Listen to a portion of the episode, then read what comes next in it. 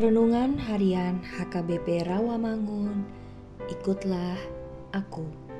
Selasa 31 Mei tahun 2022 Dengan judul Melayani di dalam kuasa roh kudus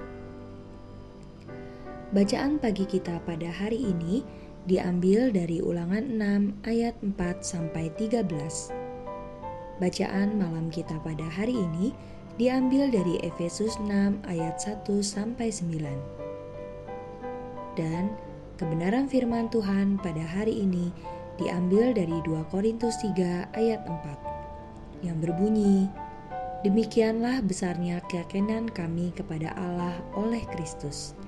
Demikianlah firman Tuhan.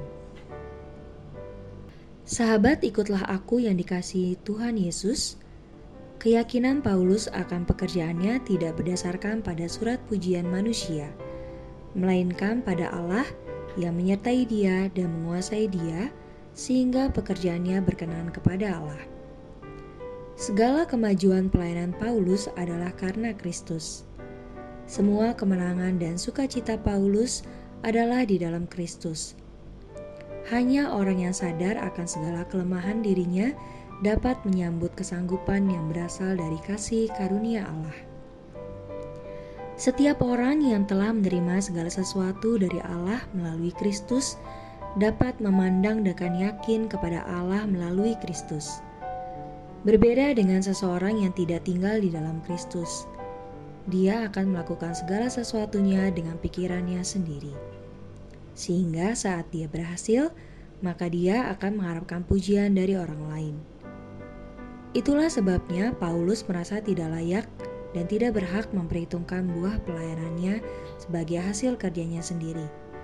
Paulus sadar bahwa semua itu adalah pekerjaan Allah melalui Roh Kudus yang memberikan kesanggupan kepadanya sebagai pelayan Tuhan. Kita tidak boleh mencari keuntungan karena Injil dan puji-pujian yang sia-sia karena prestasi dan hasil pelayanan kita Semuanya itu terjadi karena karya Roh Kudus. Pelayanan Kristus yang rendah hati dan yang tidak sombong akan merasakan hasil dari pelayanannya. Kalau dia selalu menghadirkan Kristus di setiap pelayanannya, marilah kita melayani untuk Tuhan dengan benar dan membiarkan Roh Kudus yang berkuasa dalam setiap pelayanan kita, agar kita dapat menjadi saksi Tuhan bagi dunia dan untuk kemuliaan Tuhan. Amin. Marilah kita berdoa. Tuhan Yesus, berikanlah kepada kami hati seorang pelayan yang ingin melayani Tuhan seturut dengan kebenaran firman-Mu.